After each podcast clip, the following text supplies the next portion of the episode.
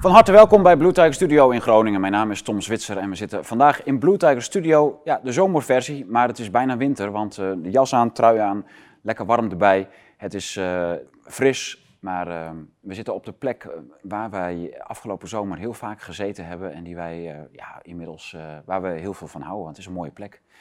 Het is de um, schuur, het magazijn, het hart van de Blauwe Tijger.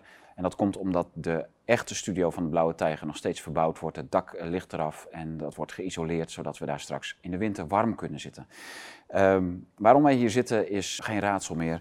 We gaan even naar de boeken toe en daarna komen wij uh, terug met, de, ja, met het onderwerp waar we hier vandaag voor zitten. Tot zo. Welkom bij de Boekenbreek. U heeft het vast wel gehoord, de vierde druk van Pandemie van de Angst, die is inmiddels naar de drukker. Die komt in december. De wachttijden zijn enorm, de papiervoorraden zijn uh, ja, krap. Dus wij wachten heel lang op de nieuwe titels. Maar niettemin, die vierde druk, die uh, krijgen wij in december in huis. En Pandemie van de Angst is van, uh, van Kees van der Pijl. Die is, we hebben nog een paar exemplaren, dus we hebben nog even voorraad voor in de maand november. Die komt dus weer aangevuld. Wat al wel aangevuld is, dus die is net van de drukker, is de vierde druk van Epoch 10. Dit magazine is een jaar geleden verschenen, is ongelooflijk. Die blijft lopen, die blijft verkocht worden, die vliegt nog steeds de webwinkel uit. Dus daar is de vierde druk nu van in huis, die kunt u gewoon aanschaffen. Uh, en wat dan ook weer te verkrijgen is, dat is de derde jaargang. Die is compleet en gesigneerd door mij in een box verkrijgbaar in onze webwinkel kunt u aanschaffen en van harte aan te raden, want heel veel anderen gingen u voor. Dit is echt een waanzinnig legendarisch nummer aan het worden. Daar zijn wij ontzettend trots op. Het laatste nummer van Epoch Magazine wat uh, verschenen is, dat is uh, deze. Ja, een hele prikkelende cover, laat ik het zo maar zeggen. Die is ook inmiddels op een vlag gedrukt. Die vlag kunt u ook bestellen in de webwinkel. Maar deze cover hoort bij Epoch 10 en dat gaat onder andere over de vaccinaties, bijwerkingen, over wat het mRNA-vaccin doet, wat de patenten daarachter zijn en heel veel meer. Dat vindt u allemaal in dit pas verschenen nummer van Epoch 13. Het septembernummer en ja, behoorlijk populair moet ik zeggen. Dus die gaat ook uh, goed in de webwinkel. Nou, wat we daar bijvoorbeeld in hebben is de fotografie van Davide Heijmans, topfotograaf uit Amsterdam, verloofde van Thierry Baudet. Uh, die heeft de hele fotografie in dit nummer voor haar rekening gehouden. Dus daar zijn wij ontzettend blij mee en trots op. U heeft wat filosofische stukken in dit nummer van mijn hand, maar ook van Herman de Dijn, professor uit Leuven, Erik van Goor. We hebben stukken over uh, geopolitiek, over China en Afghanistan. Twee hele belangrijke uh, dossiers. En over kunst. En uh, bijvoorbeeld over de vrouwelijke vorm in de kunst. Een prikkelend thema. En, maar ja, goed, heel veel hiervan in dit, van dit prachtige nummer, dat, dat ga ik u niet allemaal vertellen. Dat kunt u het beste zelf lezen. Het is een lees- en kijknummer van je welste. dus wij wensen u daar heel veel leesplezier bij. U kunt zich abonneren op www.epoch.media. Dan betaalt u niet 21,50 voor zo'n enorm boekwerk, maar dan betaalt u 65 euro per jaar en dan krijgt u vier nummers voor. U kunt ook nog een uh, speciaal abonnement afsluiten waarin u ook nog een verzamelbox daarbij krijgt. Dus dan zit u met vier nummers en een prachtige linnen verzamelbox met gouden opdruk. En dat krijgt u voor 89 euro.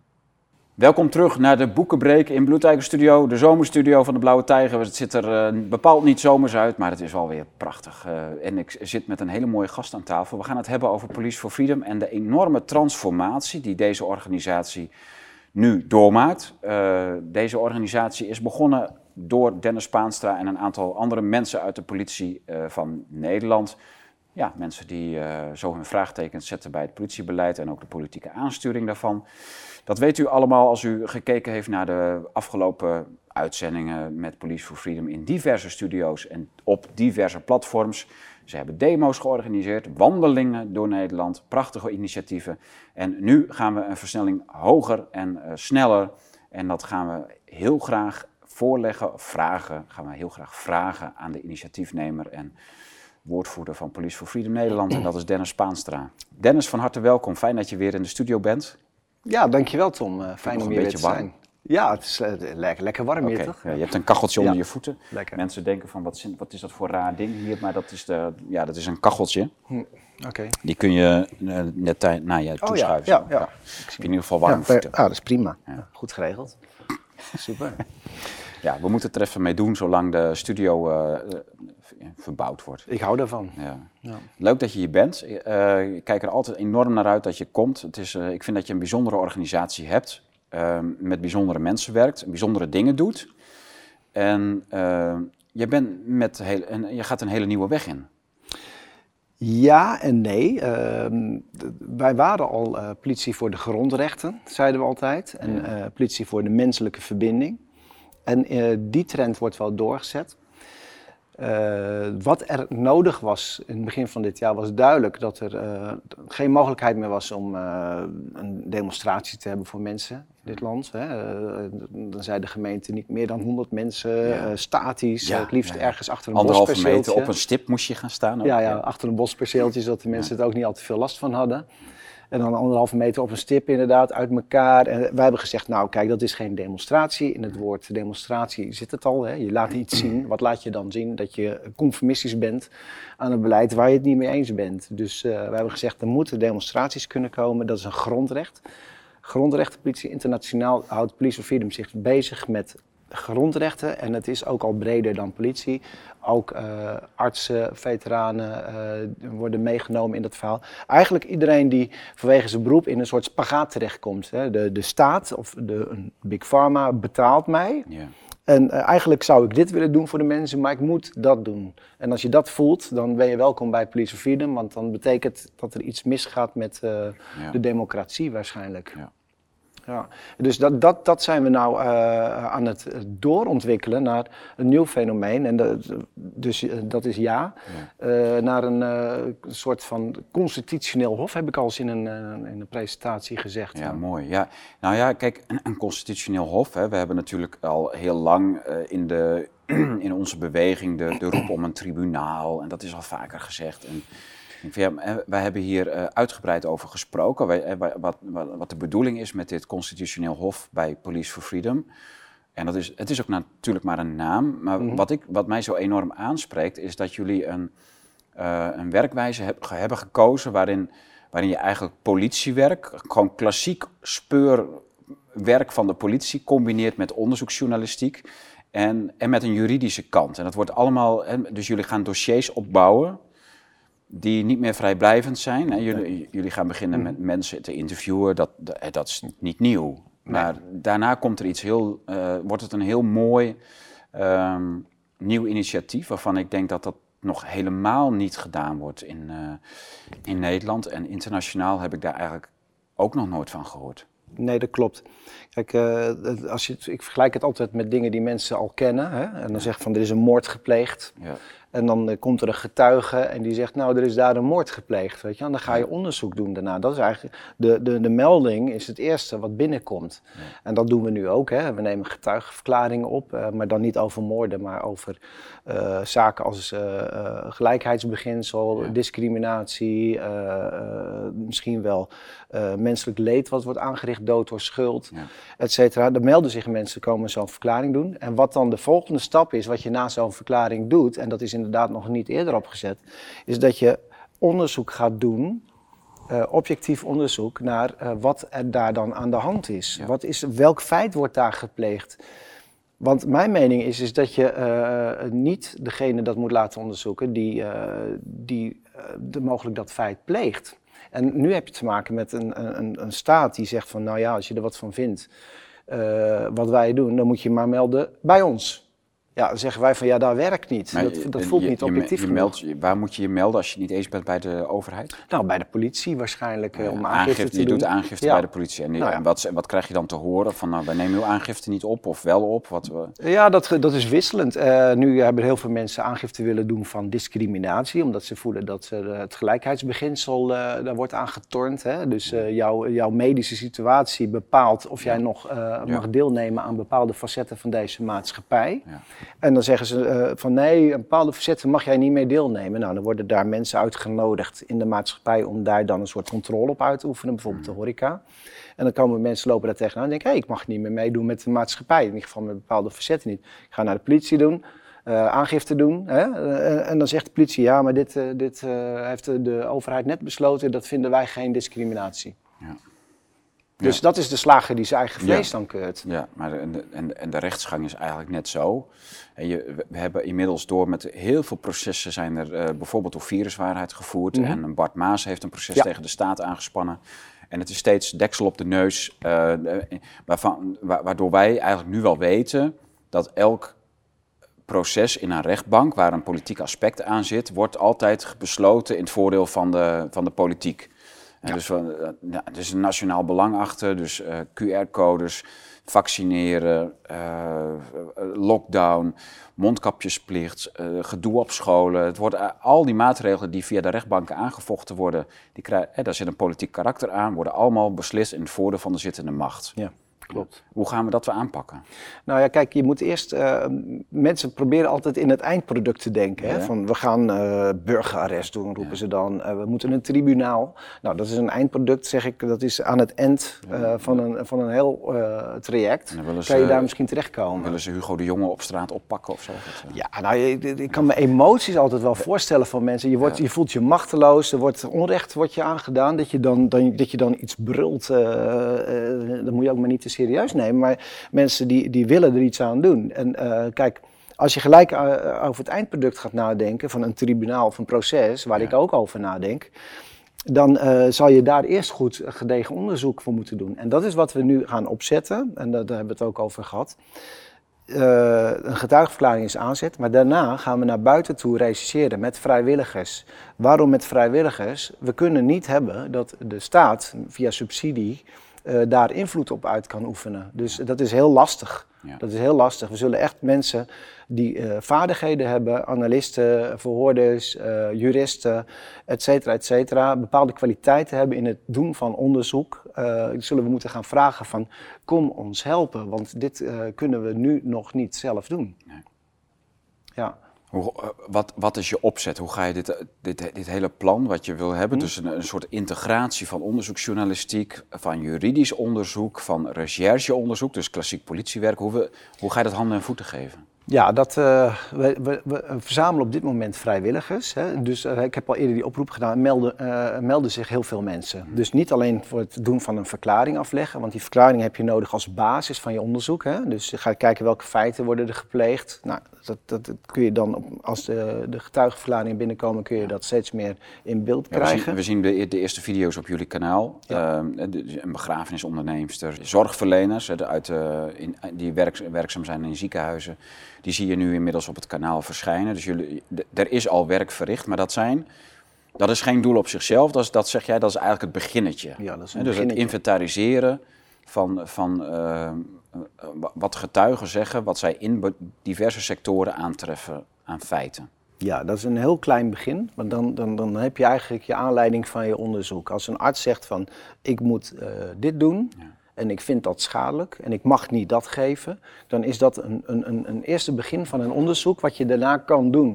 Dan kan je zeggen, klopt dat? Welke documenten bevestigen dit? Daar zul je onderzoek naar moeten doen. Dus die verklaringen die worden op dit moment ook allemaal transcripties van gemaakt. Daar zoeken we ook vrijwilligers voor. We zoeken heel veel vrijwilligers. Die maken, en er hebben zich ook al veel gemeld hoor, dus dat gebeurt al. Dus er worden transcripties van gemaakt. Dan ga je een, een, een, een, basis van een onderzoek opzetten met ervaren regisseurs, uh, regisseurs die met pensioen zijn, melden zich nu ook al. specialisten, deskundigen.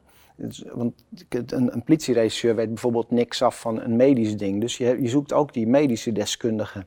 En zo ga je dus een, een, een, een, groep mensen opzetten, bij elkaar zetten, die met z'n allen een, een logisch onderzoek op kunnen gaan zetten. En maar die mensen die gaan dus, gaan, gaan die dan mensen dan eerst een, een getuigenverslag afgeven of afleggen? Of ga je die mensen samenzetten in een team, zodat ze daar gaan samenwerken? Wat, wat... Ja, er wordt een team wordt er samengesteld. Dus uh, je moet eigenlijk zien dat we een, een, een, onafhankelijke politie voor de grondrechten eh, oprichten. Het constitutioneel hof hebben wij in Nederland niet, zoals jij wel weet waarschijnlijk. Ja, dus, in Duitsland uh, wel. Ja, overal in Europa volgens mij. En in Spanje heeft het constitutioneel hof ook een belangrijke beslissing genomen over de eerste lockdown. In eh, Duitsland bijvoorbeeld heeft dat, dat constitutioneel hof weer hetzelfde probleem als uh, onze rechters. Die beslissen alleen uh, in het voordeel van de zittende macht. Ja. En ook al heel lang. Daarom moet zo'n hof moet, onafhankelijk zijn. Ja. En kijk, de ambitie lijkt groot, maar als er heel veel behoefte aan zoiets is, dan geloof ik dat er ook heel veel steun kan gaan komen. En dat merk ik nu ook. En we doen dus ook heel specifiek een oproep naar ook ondernemers die voelen van hé, hey, we willen hier wat in kunnen betekenen. Wij hebben nog een kantoortje vrijstaan. We kunnen wat leveren aan materialen waar jullie mee aan het werk kunnen. Dus de Police for Freedom wordt dan eigenlijk een soort centraal punt die alles met elkaar verbindt. Ja. En uh, alle disciplines bij elkaar brengt. Wat voor materiaal hebben jullie nodig? Ja, uh, kantoorruimte, auto's, telefoons, noem maar op, computers. In kantoorruimte heb je concreet een, een, een plek waar je dingen nodig hebt. Dus in verschillende strategische plekken van het land of juist op één plek. Wat, wat, heb, wat wil je? Nou, kijk, er is altijd ideaal en er is wat je kan krijgen. Dus we willen eerst wat we kunnen krijgen. En naarmate er meer aanbod ja, maar Je mag best uitspreken wat je, wat je het liefste hebt. Ik kan me voorstellen dat je. Uh, kijk, het, het, mhm. het, leuke nu van een aantal media in, uh, in Nederland is dat we in uh, het westen en, en ook in het noorden studio's hebben.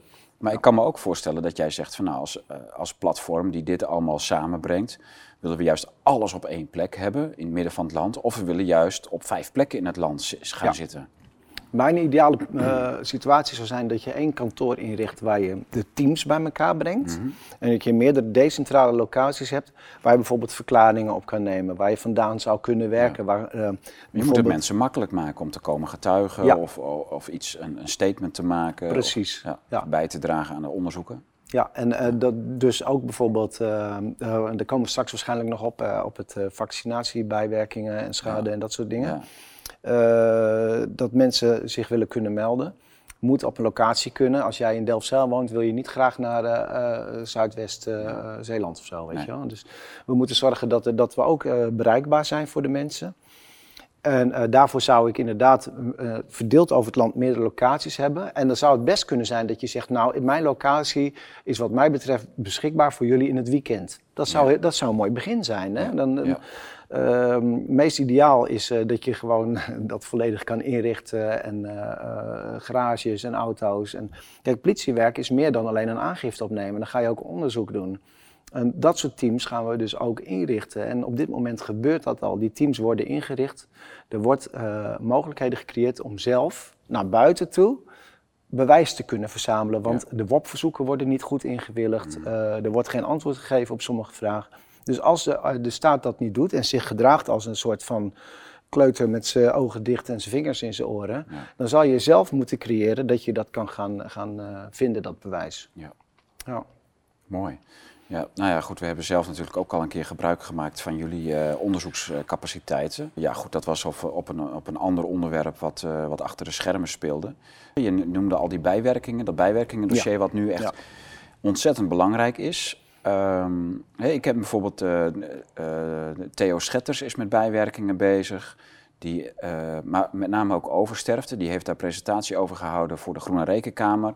Ik denk twee maanden geleden in, op Schiphol. Op een mooie bijeenkomst van de Groene Rekenkamer.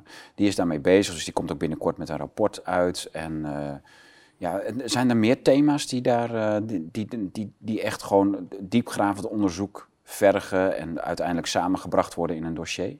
Ja, dus uh, de bijwerkingen, daar, daar gaan we dus ook een specifieke tak voor inrichten, omdat dat nu zo actueel is.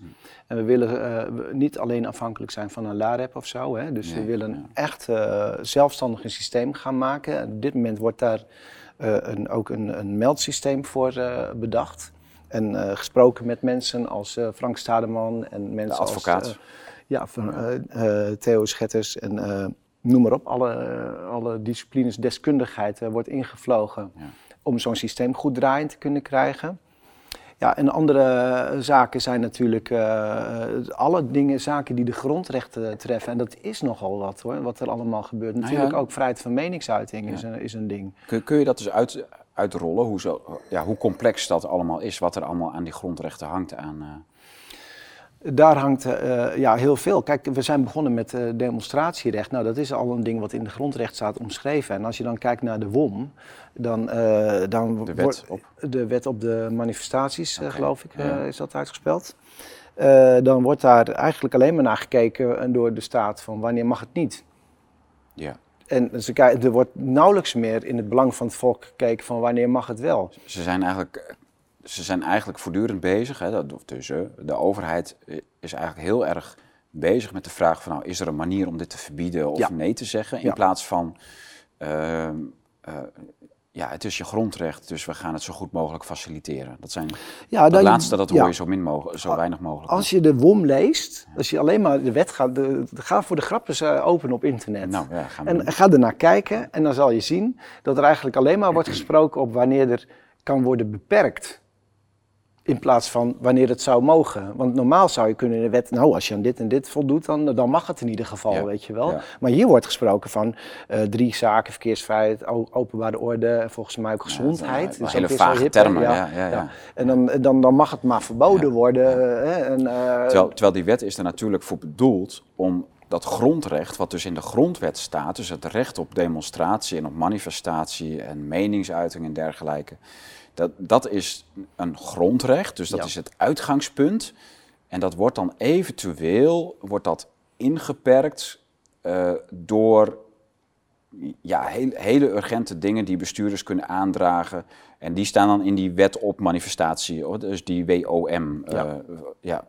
Ja. Eh, maar maar het, het, het uitgangspunt moet dus, moet, is volgens de grondwet, dus volgens de wet, is het uitgangspunt dat iedereen het recht heeft op demonstreren. De praktijk is, als je een demonstratie aanmeldt, is het allereerste wat, de, wat de, het bestuur doet, is kijken hoe ze dat kunnen onmogelijk maken. Dat, Ja.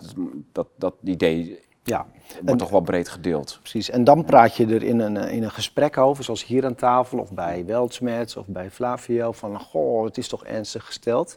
Wat wij met, dat, eh, met Police for Freedom willen, is dat we dan daar ook inhoud aan gaan geven. Dat we ook man en paard kunnen gaan noemen. Dat we ook gaan kijken van, eh, neem een voorbeeld van een demonstratie dat het dan gebeurde.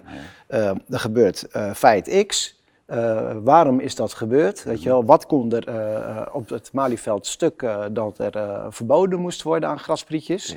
Ja. En wie heeft dat bevolen? Wie heeft daar opdracht toegegeven? Ja. Dus dat je dat hele lijntje gaat uitreageren. Daar ga je ook weer getuigen verzoeken. Eh, net als een begrafenisondernemer. Wat is er gebeurd in het begin waardoor bepaalde dingen zijn afgedwongen bij de bevolking? Dus je gaat, elke keer ga je het uitzoeken. Het, hele lijntje, net als dat je bij een moord zou doen. Dat noemen we bewijstreintjes. Dus je gaat kijken van die zegt dit. Oh, hoe weet je dat? Nou, er is een, eh, een brief binnengekomen. Welke brief is dat? Datum, tijdstip, origineel kunnen we dat hebben. Wie heeft dat geschreven? Wie heeft opdracht gegeven? Dus dan ga je dat helemaal eh, uitsplitsen. Totdat je een, een soort van bewijsmatrix krijgt. En dan kun je zeggen, poppetje, I is verantwoordelijk voor eh, wat daar is gebeurd. En meestal moet je dan onderaan de ladder beginnen. Dan begin je te kijken van, nou, wie voerde het uit? En dan gaat hij zeggen, nee, je moet bij, eh, bij mijn baas zijn. Nou, mooi, dan gaan we verder zoeken. En zo ga je dus, eh, en, maar dat moet je ook rechercheren. Ja. Ja. Dat het bewijstreintje, is dat een politieterm? Ja, dat is een treintje dat. ehm, eh, die, is, die is lastig uit te leggen. Ik- ik- dat is inderdaad dat je bepaalde dingen aan elkaar koppelt. Weet je wel. Een vingerafdruk op zichzelf is niks. Nee. Dat het wordt aangetroffen op een plek waar ook iets anders is gebeurd. Dan ga je een aantal dingen met elkaar in, in, in ver- verbinding brengen. En dan, En dan wordt het relevant in dan de wordt zaak. het ineens relevant. Ja, Ja. Want ja, vingerafdruk eh, zal wel. Weet je wel. Voor mij zit het overal. Eh, eh, dus je moet uiteindelijk moet je dat dicht gaan timmeren. En daar heb je rechercheurs voor nodig, daar heb je analisten voor nodig, daar heb je ICT'ers voor nodig, daar moeten systemen voor ontwikkeld worden. Dit is een langdurig proces. Ja. Dit is een heel langdurig Maar proces. jullie gaan dat hele proces eh, ga je uitrollen. Ja. Dus heel intensief is het. Nou, kijk, we gaan dat niet zelf doen. Wij, zijn, eh, wij brengen mensen bij elkaar die dit bereid zijn te doen. Dus wat ik nu doe, ook hier, is telkens oproepen van wij vinden dat dit er moet zijn. Ja. En wij zijn niet, het, het, het wordt niet, eh, eh, het Police for Freedom is het constitu- constitutioneel hof, lekker woord trouwens. Maar het wordt heel veel mensen die hier aan bij willen dragen, onderzoeksjournalisten, deskundigen, ICT'ers, rechercheurs, eh, gaan, gaan dat met z'n allen gaan ze dat inrichten. En uiteindelijk zullen we ondernemers gaan vinden die dit gaan steunen en zorgen dat het kan bestaan. En dat we dan wel weer in Nederland een onafhankelijke eh, instantie hebben die de staat kan controleren of hij zich nog wel begeeft tussen de grondrechten van de mensen. Ja. Want dat gaat er mis. En, en eh, wat, ga je uiteindelijk, wat is de bedoeling? De- dus je gaat dossiers opbouwen op verschillende, de, diverse terreinen, op verschillende grondrechten. Je wil die bevelstructuur ontrafelen eigenlijk. Ja, Kijken wie lichamelijke eh, integriteit. maar, dat, ook. maar dat is dan toch maar ook met als doel dat je iemand aansprakelijk kunt stellen. Uiteindelijk moet er een naam uitrollen. Ja. En, en, een, en een strafbaar feit uit, eh, geconstateerd zijn. En dat moet gewoon vastgelegd zijn. Dus je, je, betin- je, je begint met een met getuigenverhoren en dat, daar rolt een heel eh, juridisch en eh, je recherche eh, onderzoek uit. eh, ook met eh, onderzoeksjournalistieke facetten. En uiteindelijk komt daar die naam en een strafbaar feit uitrollen. Of meerdere namen, Ja. meerdere feiten. Ja.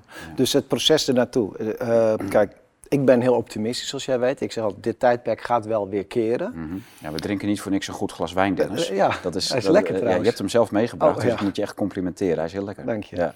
Nou goed, dit tijdperk gaat wel weer keren, Tom. Daar ben ik echt 100% van overtuigd. Het probleem is dat als het keert, dat we dan heel vaak met onze bek vol tanden staan, figuurlijk, van eh, wat is er eigenlijk gebeurd? En dan, dan zegt iedereen van, ja, maar ik ben op vakantie, ik neem het er nu eens even van, want eh, al die ellende, ik ben er wel even klaar mee. Dus wat moet je doen? Je moet binnen het dat het plaatsvindt, moet je je bewijs gaan verzamelen. Dus we gaan eh, niet het, het proces nu voeren, zoals sommige mensen zeggen, ja, je moet een tribunaal hebben. En dan zeg ik, ja, dan, dat is hetzelfde als aan je kampbewaker vragen, wil je je directeur even aanhouden? En dan, eh, want dat gaat hier niet goed in deze gevangenis. We zitten met z'n allen in de gevangenis. De kampbewakers zijn de enigen die we aan kunnen spreken. Er is nog geen, geen mogelijkheid voor ons om een proces te voeren, want de directeuren hebben nog te veel daarover te vertellen. Op het moment dat het omturnt, en dat gaat gebeuren, dan moet je zorgen dat je je, je dossier klaar hebt. En al, al die periode dat, je, dat dit heeft plaatsgevonden, eh, bewijs hebt verzameld om daarna te kunnen zeggen van nu gaan we zorgen dat dit nooit weer kan gebeuren. Want dat is vorige keren is dat ook misgegaan. Hè? Ja. Dat, eh, Ja, ja, goed, dat was nat- natuurlijk na de Tweede Wereldoorlog, hè, dat dit nooit weer eh, gevoel, dat was allemaal heel belangrijk en ook, ja, ook oprecht. mhm. Ja. En, en toch hebben ze een soort van, is er een, ze, heeft men zich toen overgegeven aan een systeem dat zo goed was, dat eigenlijk niemand nog echt zelf ook goed hoefde te zijn. Hè. Dat, we wilden met z'n allen een, een, een politiek en een, eh, een, een, bestuurlijk, dus een, bestuurlijk, juridisch en de rechtsstaat was allemaal super belangrijk. En we hadden zoveel vertrouwen in dat dat allemaal functioneert en dat, dat, dat, dat iedereen ook braaf deed wat hij in dat systeem moest doen. Dat niemand eigenlijk nog het idee had van, ja, dit gaat nog mis. Maar dat gaat gruwelijk mis. Het, gaat, eh, ja, het gaat heel gruwelijk mis. En, en, en dat, dat ontstaat toch wanneer je eigenlijk je vertrouwen stelt in dat systeem, boven eh, er zorg voor dragen dat, we, dat, dat je goede mensen opvoedt. Dat je, dat je mensen met een goed karakter, met een, met een ja, sterk karakter, met ruggengraat opvoedt. Dat, zijn- dat zijn toch ook weer dingen die, ja, als het systeem heel goed is, ja, dan, dan, hoef je ook geen, dan heb je ook geen mensen nodig die goed hoeven te zijn. Nee, eh, ik denk dat, eh, dat de vraag is of het per ongeluk fout gaat. Ik geloof niet dat het per ongeluk fout gaat. Nee. Ik denk dat de mens eh, door de jaren heen steeds eh naïver wordt gemaakt, laat ik het maar even vriendelijk noemen. Dus eh, ga maar niet zelf onderzoeken, ga maar niet lezen. Eh, hoeveel mensen kom je nog tegen die bereid zijn om een aantal bladzijden tekst door te lezen? Zeggen ze, nou misschien doe ik dat morgen Ja. wel. Weet je wel, het is Ja, al We snel zetten, te we veel zetten nu even Netflix aan. Ja, we- Ja. ik wil graag een, een paar one-liners. de reclame kan ik nog het beste volgen. Dus eh, eh, we moeten mensen eh, uiteindelijk weer gaan opvoeden om dat op een andere manier te doen. Maar dat het, dat het fout is gegaan, is in mijn optiek, dat zou heel mooi zijn als het dommigheid was, maar dat geloof ik niet. Ik denk dat mensen opzettelijk onwetend worden gemaakt. Om, eh, om daarna meer controle over ze uit te kunnen oefenen. Want wat niet weet, ja, wat ga je ervan zeggen? Ik, ik, heb, eh, weet je, wat, wat, ik hoor zoveel mensen zeggen van... ik voel wel dat dit niet goed gaat, maar wat kan ik eraan doen, zeggen Ja, ze dan. ja. Ik kan er toch niks aan doen. Of, ja, het zal wel niet expres gebeurd zijn. Dat, ik kan me niet voorstellen dat dit nou allemaal bewust gedaan is. Nee, eh, nee. Ja, de goedheid, daar wordt vanuit gegaan. Ze gaan ervan uit dat, dat, het, eh, dat mensen het wel goed zullen bedoelen, toch? En, en nog steeds ook binnen mensen die dus heel erg doorhebben dat het misgaat, eh, krijg ik nog vaak een, een, een berichtje zo van, kijk eens hoe dom wat hij daar zegt. Dan zeg ik, ja, wacht eventjes, dat is niet dom, dat is. Dat, want dat zou in zijn voordeel spreken. Want dan zou hij nog een soort van het goed bedoeld hebben. Maar het is niet dom, het is, het is fout, het is opzettelijk fout. Daar ben ik van overtuigd. En uh, als er opzet in, het spel is, uh, dan moet je je op een andere manier gaan uh, bewapenen daartegen. Ja, Goedheid is een valkuil geworden. Hè. We, we, spiegelen onze eigen goedheid en ook onze eigen domheid, onze eigen naïviteit, spiegelen wij ook op de mensen die dit land leiden. En daarom kunnen we ook niet geloven dat dit allemaal gebeurt. Of dat er, dat er een bedoeling achter zit, een richting, een snelheid. Ja, dat ze ingezet worden, dat er een agenda is. Dat is allemaal heel moeilijk om om dat echt te durven inzien. Uh, ja, dat, zo word je ook opgevoed. Hè? Dus uh, op school uh, wordt al jong verteld van nou, de minister die heeft het beste met je voor, weet je wel. De minister-president al helemaal. Ja. En daar moet je maar van uitgaan dat dat klopt. En de, de, ja, wat ik de laatste jaren bij de politieorganisatie tegen ageerde, was het nieuwe fenomeen wat ze binnen de organisatie brachten van je, denk om je cirkel van invloed. Toen dacht ik, dat is toch wat. Hé. dus ik moet ervan uitgaan dat er een voorafgepaalde cirkel, daar zit mijn invloed. Uh, daarbuiten niks. Dus het is doodslaan van, van, van mensen die nog ergens een vraagteken bij willen zetten. Want je gaat er niet over. Dat is eigenlijk wat ze zeggen. Maar dat klinkt wel vriendelijker, een cirkel van invloed. Hm. En ik zeg van ja, de cirkel van invloed is net zo groot als dat je hem zelf durft te maken. Die, die, die is oneindig groot. Alleen je moet het durven. Ja. En mensen zijn bang. Die zijn bang voor, uh, voor een nou, dat wordt minder erg trouwens. Als je kijkt naar de, de verklaringen die ik de laatste tijd opneem. Ja. Mensen zijn niet zo bang meer. Die Gelukkig niet. Nee. nee. Kijk, op dit moment spelen, uh, wat ik een heel belangrijk thema vind, is dus de, uh, dat percentage gevaccineerden op de IC. Echt een heel heikel thema. Mm -hmm. De uh, ministers weigeren om daar, RVM ook, weigeren om daar cijfers over te geven. Terwijl Ehm, toen ik zelf in het ziekenhuis lag, ik kwam op de spoed met een acute of geperforeerde blinde darm, zo heet dat. De eerste vraag die ze niet stellen is van, uh, uh, gewoon, de gewone zorgvraag. De eerste vraag is, ben je gevaccineerd? dus je ligt te creperen van de pijn en dan moet je ook nog verantwoorden. Of, eh, je voelt gelijk eigenlijk al die aanval. Het is een hele Norse vraag ook. Van. Maar dan blijkt dus ook in die ziekenhuizen is ehm, sinds januari of februari dat er, dat er met vaccineren begon, is er gewoon altijd beleid geweest. Mensen die binnenkomen eerst vragen waarnaar hun vaccinatiestatus. Dus waarschijnlijk zijn de cijfers, als je al die ziekenhuizen opvraagt, zijn de cijfers vanaf het begin van de vaccinatiecampagne bekend. Mensen die op IC komen, zijn ze gevaccineerd of niet? En zo ja, wanneer? Zo ja, één, twee spuiten, uh, et cetera. En ja, wat, wat is er met een blinde darm? Uh, wat is dat nou uh, voor, voor belangrijk of je gevaccineerd bent? Maar het toont aan dat ze al die cijfers al die tijd hebben bij, bij elkaar gehouden. Dus er is een, uh, ergens, waarschijnlijk ook bij het RIVM, is er bekend over het hele jaar wat er gevaccineerd is en niet op de spoed, op de IC, op de, op de verpleegafdelingen, overal. En dan op een gegeven moment uh, wordt daarmee geschermd van nou uh, ja, de, er is, het is heel erg, want iedereen die de ziekenhuizen binnenkomt, de meerderheid is niet gevaccineerd. En dat is allemaal super erg, dus laat je vaccineren. En dan op een gegeven moment komen de cijfers, die worden gelekt uit de ziekenhuizen zelf. Ja. Naar Forum voor Democratie, maar ook gewoon op Twitter, naar sommige andere media. Dus uh, in Maastricht, het ziekenhuis, was, werden, kwamen cijfers naar buiten. Antwerpen, Gent, meerdere ziekenhuizen in Nederland en België die komen met, met cijfers specifiek. Die laten zien dat de meerderheid op de, met, met corona, die met corona de ziekenhuizen binnenkomen, is gevaccineerd. En dat percentage stijgt door. Ja. dus het was in de zomer, wanneer, de, wanneer het allemaal niet zo heel erg is, was de meerderheid niet gevaccineerd. En gedurende de herfst naar de winter toe nee, stijgen die percentages explosief. Daar wil je dan openheid over. Uh, wat is daar de. En, en dat, daar ligt een enorm probleem. Ik, je ziet daar gewoon een schandaal opgebouwd worden. Zo'n minister, zo'n RIVM, zo'n hoofd van de IC's, die in de Kamer niet, geen cijfers willen publiceren over het aantal gevaccineerden. Ja. Om, omwille van de meest absurde redenen. Hè, mhm. alsof het de, de, privacy van de patiënten zou schaden. Ja, terwijl natuurlijk, wel. De, die, die hele patiënten in naam zijn totaal niet relevant. Het gaat enkel en alleen om de statistiek. Dus het gaat helemaal niet om privacy. Alsof we ooit vanwege statistiek, of dat ooit een privacy-element is geweest. Nou, en, en dan, dan heb je een enorme potentiële strafzaak. Hè? Want je hebt uit concrete casussen heb je alle aanwijzingen dat er gelogen wordt door de mhm. minister, maar ook door RIVM-leden als uh, Van Dissel en dergelijke. Hoe vlieg je zoiets aan? Ja, dan, dan moet je dus uh, volgens mij eerst met z'n allen gaan realiseren dat, uh, dat we moeten ophouden met aan de mensen zelf te vragen die dit doen. Want dat is wat we de hele tijd maar uh, als een soort van apathisch blijven doen. Zo van, uh, maar nu moet hij wel toegeven dit, zeggen mensen dan. Ja, hallo, heb je al die tijd gedacht dat, die, dat, die, dat het nog een foutje was of zo, weet je wel? Ja. Je moet eerst gaan realiseren dat het zo is. Ja. Ik zeg altijd tegen mensen van, wanneer ben je bereid om hier echt wat aan te doen? Op het moment dat je gelooft wat je ziet.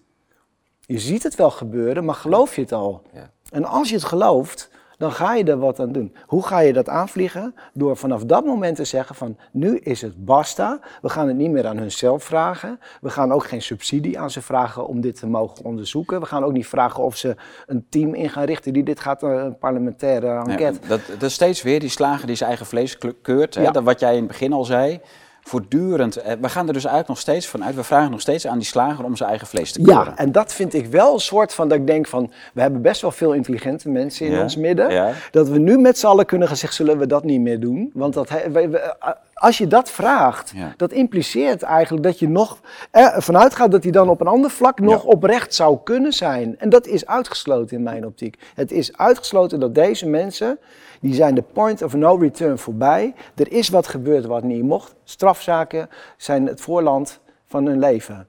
Wat gaan die doen? Die gaan zorgen dat ze het wegpoetsen. Dus eh, die gaan teampjes inrichten die dit zelf wel gaan onderzoeken. Gaan ons zeggen, blijf maar op je handen zitten, niet naar kijken. Wij gaan dat zelf allemaal rustig onderzoeken. En u hoort over 3,5 jaar wel wat de conclusie was. Als wij allemaal bij nieuwe raden van commissarissen zitten in het buitenland. Nee, tuurlijk gaan we daar niet op wachten. Wij gaan het nu zelf doen. We hebben nu de intelligente mensen, hè, de, de massa van de menselijke verbinding. Die hebben gewoon zoveel eh, eh, netwerken opgebouwd dat we nu kunnen zeggen, nu moet je dat gaan incasseren. Nu moet je dat gaan verzilveren Ja. en, en, en om gaan zetten naar daadkracht. En de daadkracht is bewijs verzamelen. We kunnen onmogelijk tribunalen houden en mensen gaan veroordelen als we niet met feiten komen. Die moet je hebben. En dat worden langdurige tribunalen, langdurige rechtszaken, die misschien wel jaren moeten duren. Het maakt niet uit, als we maar wel zorgen dat wij aan de, eh, de bewijzen hebben. Maar precies, dat wou ik zeggen. Jij zorgt ervoor dat je je dossier gewoon op orde hebt. En dat je, dat je de bewijzen hebt, dat je de getuigen aan kan leveren. Ja. Dat ze niet anoniem zijn, maar gewoon bij naam, toenaam, Precies, recht in hun ja. gezicht zeggen van wat zij eh, gezien hebben en wat ze. En dat je de cijfers van bijvoorbeeld hè, nu die eh, ziekenhuiscijfers, dat je, dat, dat je die Ja, hebt. daar wilde ik op ingaan. Ja. Daar hebben wij, jij zegt, eh, ze zeggen van dat geven we niet, want dat is voor de privacy van de mensen, ja? Ja, ja. bijvoorbeeld. Mm. Nou, dan hebben wij eh eergisteren een filmpje online gezet, een verhoor van Erline, een begrafenisondernemer. ja, ja. En wat zegt hij? In, eh, voorheen mochten wij nooit weten waar iemand aan overleden was, want dat was privacy. Zelfs na de dood, ja, zelfs na de dood was de privacy van iemand zo zwaar dat ze ervan uit moesten gaan dat iemand maar aan het allerergste was doodgegaan, besmettelijk, et cetera. Dus daar mocht niets over verteld worden. Wat schetste hun verbazing? Tijdens eh, de, eh, vorig jaar maart mocht er ineens op iedere slachtoffer werd een grote gele sticker COVID geplakt. Alsof de, de- die hele privacy was niet meer van toepassing. Nu zijn ze daar weer mee gestopt. Maar toen was het van COVID. Ze slaat ook echt op de tafel als ze COVID, COVID. En dan niets meer. eh, Zij zeiden van, wacht even, wat was er met al die privacy ook alweer aan de hand? En moesten wij, hadden wij zoveel dubbel werk van? Want je moet dan als begrafenisondernemer maar vanuit gaan dat iemand zwaar eh, besmettelijk is. Maar dan zeiden ze van, ja, dat Oh, ze moesten echt gewoon, uit, ah, omdat ze niet mochten weten waar iemand aan overleden was, moesten ze uit voorzorg eigenlijk van het ergste uitgaan. En echt helemaal beschermd met Ja, zo'n eh, wel, met zo'n overledene omgaan. Ja, Kijk. Aha. En, en dat was ineens was dat over. Dus ineens, vanwege de pandemie, Ja. eh, werden, daar, werden die regels even... Want nu is het pandemie. Nou, laten we die regels dan eh, ook in dit geval maar eventjes eh, overboord zetten... als het toch zo belangrijk was. En die, is er- in die cijfers gewoon aan gaan leveren. Ja. Want het, kan, het kon toen ook. Ja. Nou ja, kijk, dat ziekenhuis, dat vraagt mij of ik gevaccineerd ben. Ik kom met een acute, geperforeerde blinde darm in het ziekenhuis, beland op de spoed, crepeer van de pijn. Ja. En ik vraag van, steek er alsjeblieft gelijk een infuus in met eh, eh, eh, shaken van de koorts en zo. Dus nou, dat deden ze dan nog wel, maar vervolgens dan komt, komt direct de spoedarts, zo'n basisarts, die zes of vier jaar meer keuzeopleiding heeft gedaan en verder op zo'n spoed ervaring loopt op te doen. Mhm. Eh, die, de eerste vraag is van, bent u gevaccineerd? Ja, ik denk van, ja, wat heeft dat ermee te maken? Ik denk van, dit is eigenlijk gewoon privacy. Maar goed, ik ga geen confrontatie uit de weg. Dus ik zeg gewoon, nee, natuurlijk niet. Nou, waarom niet? Ik zeg van, nou, ik werk niet mee aan een experimenteel uh, gedoetje. Nou, nou, nou, nou. Oh, een heel norse reactie. Ja. Maar ze was wel gelijk stil. Ja. Ze, breken de, hè, ze hebben al beschikking over gegevens. Je levert je al uit aan de zorg. Je, je hebt, als je crepeert van de pijn, heb je al een bepaalde overgave hè, dat je in zo'n ziekenhuis komt. Dus je bent eigenlijk al weerloos. Mm. Hè, en dan gelijk. En afhankelijkheidspositie, uh, Absoluut. Die, die, is enorm dan. En ze breken gelijk in op je privacy. Ja. Een totaal niet ter zake doende vraag stellen. Dan denk ik van nou. Uh, ik, en dan, als het puntje bij het paaltje komt, dan mogen die cijfers die zij eigenlijk wederrechtelijk van mij ontfutselen in een, in een uh, ja, niet echt gelijkwaardige situatie, mogen ze dan niet doorgeven in de vorm van statistiek, geanonimiseerd en al, mm -hmm. aan de Kamer. Ja, ja dat, uh, zet, dat is heel stuitend zet, hoor. Dat zit aan het denken. Ja, want ik heb, mijn, ik heb mijn status afgegeven. Ik heb wel gezegd van nou, ik ben niet gevaccineerd. Maar ja, dat moet je toch bij, de, bij, bij, bij, bij een café al afgeven, je medische status? Dus het ziekenhuis is nog wat, maar ik bedoel, dat, dat ik het aan de, de bar-eigenaar moet gaan vertellen hoe mijn medische status is, dat vind ik nog wel even uh, wat verder gaan. Ja. Dat gaat hem al helemaal Die heeft niets met gezond. Nou ja, wel wat mee te maken, maar, ja. maar direct.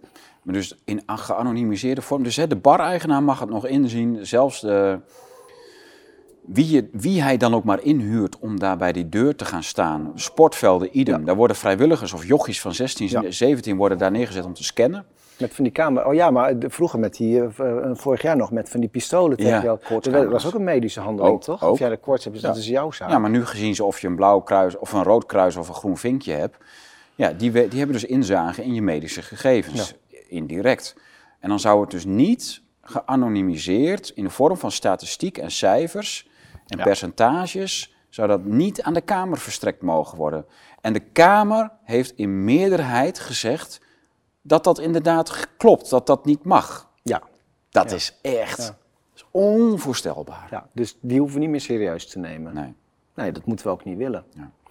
En we moeten dus, uh, uh, uh, daar blijf ik maar op terugkomen, we moeten onze eigen wereld gaan inrichten. Met eigen verpleging, eigen artsen, eigen kappers, eigen politie. Want we, we, als je nu gaat afwachten, dan, uh, dan, kun je wachten tot Sint-Juttemus, maar ze gaan het niet meer regelen. Want deze mensen zijn echt, en dat blijf ik maar herhalen ook, uh, het point of no return voorbij. Ze, hebben, ze zijn veel te ver gegaan, er zijn slachtoffers gevallen. Ja. Er zijn letterlijk bejaarden van daken afgesprongen en uh, noem maar op. Het ja, is, omdat het, ze totaal van alle familie afgesneden ja. werden, niemand meer In de mocht laatste zien. dagen van hun leven. Hè? Heel, heel erg. Dat is echt heel gruwelijk. Mensen die realiseren zich Ja, dat niet, hoe gruwelijk dat is. Ja, maar kijk, na de Tweede Wereldoorlog kregen we natuurlijk ook alle verhalen van onderduikers. Er werden boeken geschreven. De, de, de, gebeurtenissen werden ge. Hè? Dus Mhm. als opge, opge, ja, Ja. geschreven. Mhm. Ehm, voor het nageslacht. Met een ganzenveer bijna. Nou. Ja. En dat hebben wij nog niet eens, dat zijn, daar zijn we niet eens nog aan toe. Wij zitten midden in een, in een oorlog waarin we nog denken dat we slagen kunnen winnen, dat we nog verzet kunnen bieden, dat we nog tegendruk kunnen geven. Maar al die ellende, wat je nu noemt, dat is een topje van de ijsberg. Wat mensen die in hun laatste levensdagen hebben gezeten, daar zullen we nooit de verhalen van, van horen. Daar zullen we nooit ook maar iets van. Die, hebben, die zijn niet in staat om dat nog op te tekenen. Nee, die En zijn hun- in stilte. eh, Ja. eh, in- Ook hun kinderen weten niet hoe zij aan hun einde zijn gekomen. Ja, de koude rillingen op mijn rug eh, gewoon. Ja. Wat daar is, heeft plaatsgevonden, het is echt gruwelijk. Ja. Ja.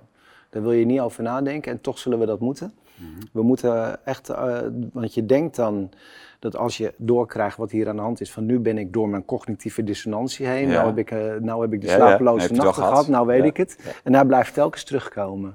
Hij blijft telkens, elke keer zal je Je wordt weer... weer overtroffen en je Ja. wordt weer geraakt doordat je, dat je denkt van nee, ik, ik had niet gedacht dat dit voor mogelijk zou zijn. Nee. Ik word benaderd door een, eh, een, eh, een dochter van een mevrouw die heeft een, een vaccinatie genomen. En die stuurt filmpjes op. En die mevrouw die maakt spastische bewegingen. En, In Nederland? in Nederland, ja. Ja. Die is 74 jaar oud. Ja, ik, het is heel moeilijk om dit zo even. Ik heb dit zelf die beelden gezien. Om dit zo even met droge ogen te vertellen. Want je wordt er gewoon verdrietig van. Mm. En die mevrouw heeft dat soms twee uur op een dag, soms elf uur op een dag. Echt. En, eh, maar die heeft dat al 28 weken lang.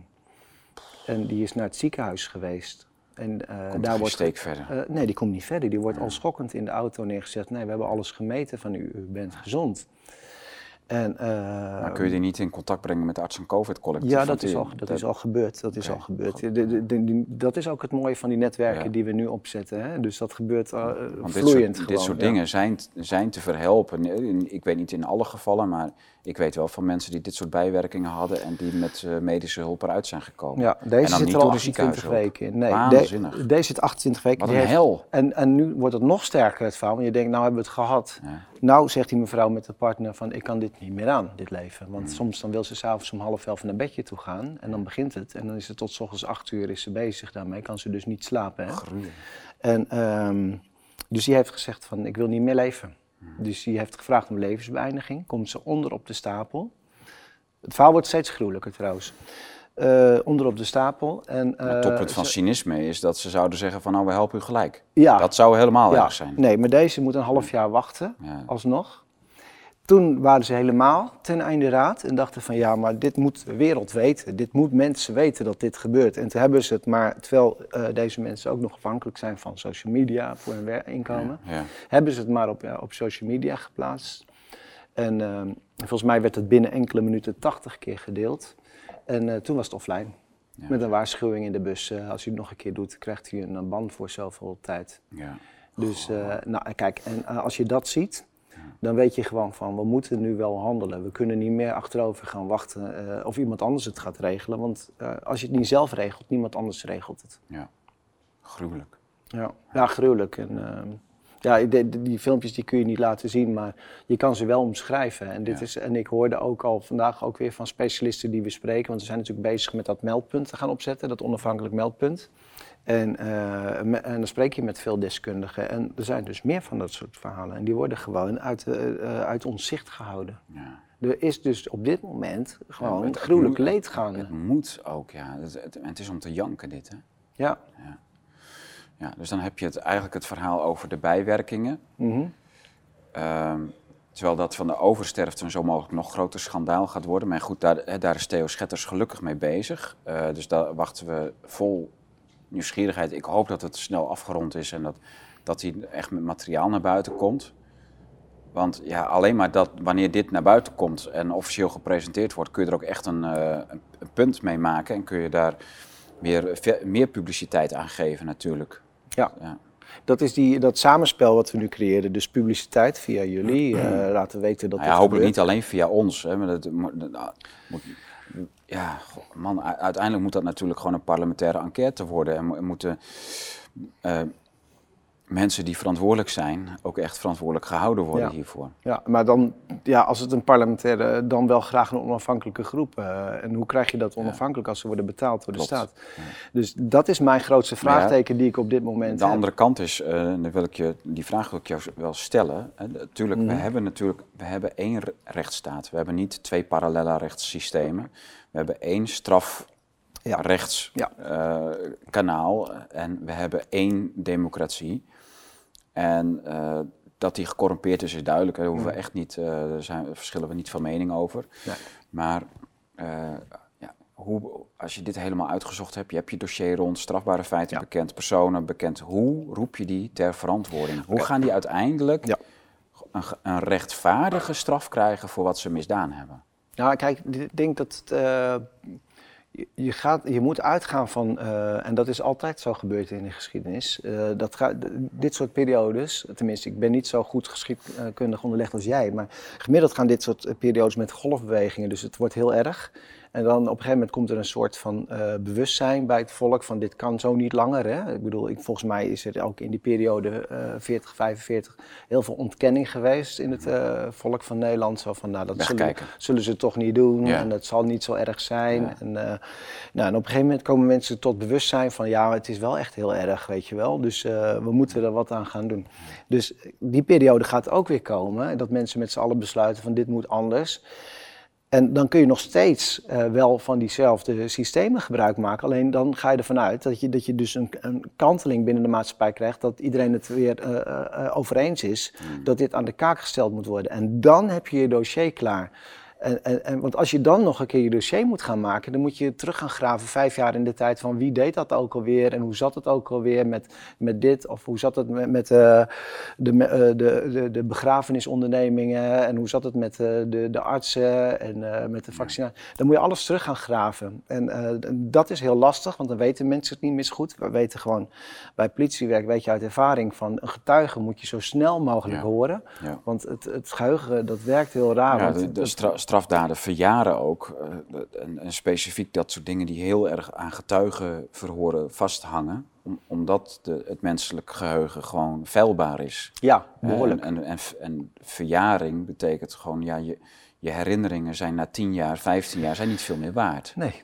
Het wordt namelijk uh, allemaal beïnvloed door nieuwe verhalen die je te horen krijgt. Op een gegeven moment weet je niet meer, heb ik dit nou gehoord van iemand of had ik dat nou zelf gezien? Het kan best zijn dat je dat niet meer kan herinneren. En wij tekenen het nu op. Wij gaan het nu optekenen, gaan nu de bewijzen vinden, nu ze nog actueel zijn. Wij weten gewoon, er wordt heel veel bewijs van internet weggepoetst. Ook dat wordt verzameld. Dus uh, alles uh, wordt gearchiveerd. Er zijn mensen die, die slaan al die, die filmpjes op met uitlatingen, alles wordt gearchiveerd. En dan ga je dus in het tijdperk dat het dus misgaat, ga je al onderzoek doen. Zodat je op het moment dat je het dan uh, wel kan doen, uh, zodra er wel mensen zijn, uh, bereid zijn om mee te werken aan zo'n tribunaal op te tuigen, omdat het tijdperk kantelt en het gaat kantelen. Daar ben ik van overtuigd, ik ben optimistisch dan moet je het hebben. Dan moet je het al uh, hebben gedaan, dat onderzoek. Anders is het te laat. En, en, als het dan te laat is, dan is dat zonde voor onze kinderen. Want die zeggen dan van ja, uh, jammer dan. Want uh, Pietje Puk heeft dat gedaan. En we weten dat Jantje ook niet helemaal vrij uitgaat. En nu? Ja, nu gaan ze bij Raad van Commissarissen in Italië werken of zo, weet ik veel. En dan, dan loop je weer achter de feiten aan. Ze moeten gewoon achter de tralies, dat is het. Nou, kijk, dat, ik vind dat... ik, beschouw, ik maak altijd een metafoor met een smeulend vuurtje op het moment dat jij uh, brand hebt in je huis en je gaat blussen, dan ga je niet weer in je woonkamer zitten als iemand zegt van uh, tussen je vloeren zit nog wat, uh, wat vuur. Weet je. Nee, dat moet helemaal uitgeblust worden, helemaal uit. Dat het helemaal, dat, anders wil je dat huis niet meer bewonen. Nee. En, en, en, dat hebben we in het verleden fout gedaan. We hebben altijd gedacht van nou, het, het, ja, er komt nog wat rook links en rechts, maar laten we maar weer verder gaan alvast. Dat kan niet. Dat kunnen we niet meer, dat kunnen we niet meer verkopen naar onze kinderen, in ieder geval niet. We moeten nu zeggen, nu gaan we het vuur echt uitmaken. Ja, heel mooi. We hebben al even kort uh, gehad over de dingen die je nodig hebt hiervoor, voor dit mhm. project. Dus ja, het belang is, staat buiten kijf. Ik vind het echt een... Uh, een enorme verbetering ten opzichte van, uh, of nou, niet een verbetering, het is echt een, een, stap verder dan wat we tot nog toe uh, gedaan hebben. Mm Met, met z'n allen, hè, dus waar we tot nog toe met z'n allen mee bezig zijn. Ja. Dus alle, ja, chapeau daarvoor. En, uh, en, en ik wou je vragen om, wat heb je precies nodig? Waar, ja, waar moet het zijn? Wat, dat, daar kun je mensen echt toe oproepen. Ja, ik heb nog niet een hele lijst gemaakt, omdat we zijn het nu aan het... Uh, we hebben vooral uh, uh, mensen nodig die specialisme hebben in onderzoeken, analisten, ja. verhoorders, ja. ICT'ers. Ik, ik, heb ook begrepen, dat je, er komt geen stichting achter. Dus nee. er komen geen geldstromen achter. Nee. Nee. nee. omdat, dus je hebt echt concrete dingen ja, nodig. ik heb concrete dingen nodig. Ook inderdaad, wat we zeiden, gebouwen.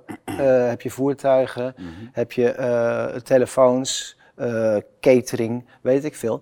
Alles wat wij hebben uh, als, als Police of Freedom, dat heb ik altijd gezegd en daar houden we ons aan, uh, willen geen, geen geldstromen hebben, geen stichting hebben. Waarom niet? Omdat je dan, dan is daar weer beslag op te leggen door de staat. Ja, Police for Freedom is geen stichting. Nee. Het is geen merknaam, nergens vastgelegd. Nee. Het is een idealisme. Het is een, een, een, een politie voor, voor grondrechten zit eigenlijk in iedereen die daar gevoel bij heeft en die daarbij aan wil sluiten. Mhm. En wij gaan meer functioneren als een soort van uh, lijntjes bij elkaar brengen. En op het moment dat die lijntjes liggen, dan hoeft Police Freedom zich daar niet meer druk over te maken. En wat heel belangrijk is om te zeggen, Police Freedom gaat ook niet als enige partij beschikking hebben over de informatie die wordt verzameld. Want dan zou er ook één persoon zijn die kunnen, zou kunnen zeggen, nou dan is het, uh, morgen is het per ongeluk uh, in het prullenbakje van de computer gegooid. Uh, ja, ja. ik was even niet zo wakker. Mm. Nee, daar moeten degelijke opslagsystemen komen, bijvoorbeeld bij Maslow, die heeft goede schijven, of bij notarissen. Dat we echt ehm, een degelijke input krijgen van, van informatie die op verschillende plekken benaderbaar is door verschillende partijen. Zodat er is niet meer één partij die dat kan controleren. Of die daar een verdienmodel van kan maken. Dat er omheen uh, bepaalde uh, instanties zijn die een bepaalde verdienmodellen hebben. Dat is logisch, want we kunnen natuurlijk niet bestaan van de lucht. Want als je nou je, de partijen eromheen ook gaat zeggen je mag geen geld hebben, dan heeft niemand geld. En dan staan we elkaar in een weiland aan te kijken. Dus er moet wel wat zijn. Alleen de, de, de kern, daarom vind ik ook dat police, want mensen vragen wel eens, ja, moet Police Freedom dat wel doen? zeg ik, ja, juist, omdat er is, geen, geen, er is niets bij Police Freedom om beslag op te leggen. Ja. Nou ja, je kan een beslag op, op mijn huis leggen of zo, maar ik, ik, heb verder niks, weet je. Ik vraag ook niks, ik haal niks op. En ik denk dat dat een hele goede constructie kan zijn als basis voor het bij elkaar brengen van initiatieven die, eh, die, die, die dit gaan draaien. Dus de deelnemende mensen... Uh experts, die uh, doen het allemaal in hun eigen tijd. Voorlopig uh, wel, ja. Ja, en uh, er, is geen, er is geen vaste locatie in de zin van dat is van jullie. Dus jullie vragen om in feite om onderdak bij, bij anderen, mensen die dat ter beschikking willen stellen. Ja. er is geen donatieplatform, geen, geen geldstroom. Ja, dat is, dat is, dat is helder. Dat dus maakt ook het ingewikkeld dapper. ook. Ja, voor, Nou ja, voor, de, voor jou is het ingewikkeld, maar ik denk voor de als je denkt van, nou ja, als je beseft wat, de, wat de overheid allemaal heeft gedaan om uh, de, de, bestaande organisaties allemaal dwars te zitten, is het eigenlijk wel heel dapper en ook wel slim om dat zo te doen. Hm, dank je, dank je. Ja, ik denk dat het kan werken. En het andere wat ik ook ga vragen, en ook vooral aan jou, wat jij kan betekenen, is we willen natuurlijk ook een mediaplatform hebben waar dit soort uh, dingen die uh, onderzocht worden, waar mensen bij elkaar kunnen komen, ook uh, zichtbaar wordt voor, op de alternatieve media ja. in een praatprogramma. Dus dat willen we ook op gaan zetten. Nou, daar weet jij alles van. Ja. En ik denk dat we daardoor ook veel meer, nog veel meer mensen naar ons toe kunnen trekken. Dus we moeten dit wel echt groots gaan opzetten op meerdere platformen. En ja, als eerste bij eh, Blue Tiger uh, leek mij mooi om een, eh, een praatprogramma te ja, beginnen. Nou ja, goed, dat, ja, ik, ben, ik ben vereerd. Dankjewel. Uh, en uiteraard, uh, mochten jullie het nodig hebben, dan staat de studio natuurlijk altijd open. maar... Ja, dat, zullen we zeker gebruik van moeten maken. Ja. dankjewel. Ja. Ja. Nou uh, ja, ik, ik, wens je alle succes, Dennis. Als u mensen weet die denkt van nou, er, zijn locaties beschikbaar op uh, strategische plekken in het land. Of in het centrum van het land met wat, met wat meer ruimte waar die organisatie permanent kan, uh, onderdak mag hebben. Ja, zie het als een soort dakloze, zonder geld en zonder iets, maar wel met enorme capaciteiten en een enorm potentieel. Wat, als dat allemaal doorgaat en we kunnen die dossiers opbouwen met z'n allen wat enorm invloedrijk zal gaan worden. Weet u mensen met een locatie, met materiaal, met auto's die uh, kunnen rijden, uh, die dat ter beschikking willen stellen? Nou, dan uh, meld je bij Police for Freedom. ik denk via Facebook of? Nederland.policeforfreedom.org. Kijk, e-mail. en die andere weet ik niet uit mijn hoofd, volgens mij. Nee, die weet ik niet uit mijn hoofd. Okay. Maar Nederland.policeforfreedom.org ja. is zeker, kom je zeker terecht. En we zullen snel wel andere mailadressen gaan maken. En, uh, nou goed, we zien mensen wel verschijnen. Ja, meld je. Ja, nou duidelijk. Ik hoef daar niks aan toe te voegen. Dennis Spaanstra, heel hartelijk dank voor je komst naar Groningen. Dank. Uh, jij komt echt uit de andere kant van, uh, van het land, de ja. Nassau ergens geloof ik. Dus ontzettend leuk om, om dat hele, ja, om gasten uit dat hele land te ontvangen. En ik ben trots dat je hier naartoe bent gekomen naar Groningen om dit verhaal hier te, te lanceren. Ja, dankjewel. Heel veel succes. Ja, super bedankt. Ja. Top. Bedankt voor het kijken. Uh, volg Police for Freedom, tal van media en nu natuurlijk ook op BitChute, hun eigen kanaal, waar alle getuigen die dat dossier uiteindelijk uh, ja, gaan uh, kickstarten, de, die staan daarop op BitChute, het BitChute kanaal van Police for Freedom. En daarop gaat natuurlijk heel veel dossieropbouw gaat daar plaatsvinden. Die kunt u uh, allemaal lezen, steunen en uh, vertel het door, zodat dit een uh, groot verhaal gaat worden, want het is echt een next level voor waar wij met, met z'n allen, met de beweging mee bezig zijn. En hopelijk in deze studio of in onze nieuwe studio onder een lekker warm dak gaan, gaat er vervolg krijgen aan, aan dit verhaal. Bedankt voor het kijken, tot de volgende keer.